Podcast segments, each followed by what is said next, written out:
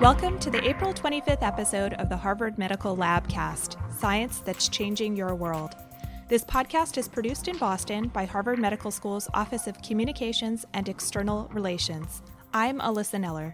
Recently, I had a chance to attend Medical Education Grand Rounds, a lecture series where students and faculty can explore important topics together. This month, the fate of the Patient Protection and Affordable Care Act was on the docket. The constitutionality of the Affordable Care Act has been challenged by 26 states. This is a big deal.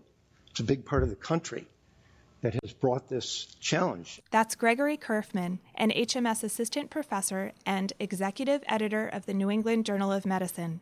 In March, he scored a coveted seat with reporters inside the Supreme Court, where he was able to listen to oral arguments in a case with huge implications for U.S. healthcare. At issue is the constitutionality of the Act, which was passed by Congress in 2010. The court's decision, expected in June, could influence the race for the White House and shape healthcare policy for years to come. Curfman shared his insights and analysis during a formal presentation, which was followed by a spirited panel discussion. I think it's important that we talk about this case today because it's going to have a big impact on what comes next. What, what are the next steps for the healthcare system uh, in our country? The centerpiece of the Affordable Care Act and the chief target of the 26 states that sued is a provision known as the individual mandate. Basically, it requires individuals to carry health insurance that meets minimum standards or pay a penalty. The goal is to extend coverage to 16 million additional people, and the provision is scheduled to take effect in 2014. Support for the individual mandate comes from the Commerce Clause, Article 1 of the Constitution, which says that Congress has the power to regulate activity in interstate commerce. It's a very broad power. It's been used since the time of the New Deal to pass all kinds of regulations. And only twice in the last 50 years has a regulation passed on the basis of the Commerce Clause been struck down by the Supreme Court. So the Commerce Clause provides very strong support for the mandate. After all, says Curfman, healthcare spending accounts for 17.6% of U.S. gross domestic product everyone in the country will eventually need and seek care, and they can't be denied. Emergency rooms are required by law to provide treatment, regardless of ability to pay. But the plaintiffs claim that the federal government is pushing people into private markets by making them buy insurance. Their arguments seem to resonate with Justice Anthony Kennedy, who may just be that decisive swing vote. I was sitting in the press section and when he said this, you know, everybody wrote this down quick. Can you create commerce in order to regulate it? At this point, it's impossible to know how Justice Kennedy will vote.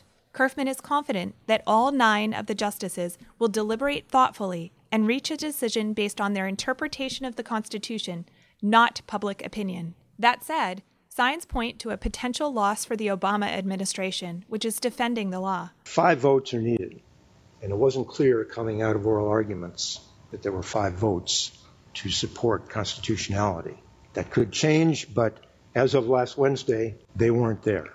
If the court rules the provision unconstitutional, the entire Affordable Care Act could conceivably fall.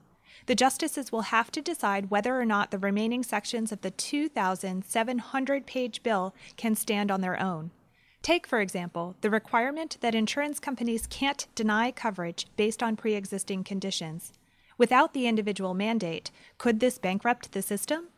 Many physicians helped shape this legislation, and some fear that the court's decision will have a chilling effect on both the involvement of physicians in healthcare policy and medical school recruitment. But HMS Dean for Medical Education Jules Dienstag isn't worried on that second front. There are so many people there who out there who are inspired and motivated to, to take care of other people and to do the right thing. And I think in the undergraduate, it may not have that much of an effect. According to Dienstag, the school is also committed to educating students about healthcare policy and training leaders who can innovate in the field. In fact, First year MD students are required to take a healthcare policy course. No matter what the outcome of this, no matter what happens in healthcare policy, our students are going to be the architects of change. Dienstag is also skeptical that the court case has any implications for MD training. Healthcare delivery will evolve independent of the court's decision. Primary care is going to become more valued, and physicians will lead teams that take care of patients. Increasingly, medical schools will embed students with such teams. I'm just struggling to understand how this case is going to have an impact on that.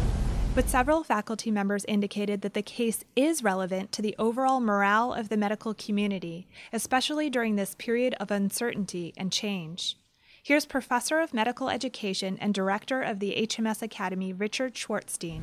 And the discouragement of the practicing physicians and the impact of that discouragement on younger physicians is, is what I worry about. And the, number of people who are getting out of medicine early because they just can't put up with the combination of regulatory requirements and reduced reimbursements. In fact, Schwartzstein himself is chairing a group that will re examine continuing medical education to support and encourage practicing physicians. And what about medical students? How do they feel in the midst of such uncertainty?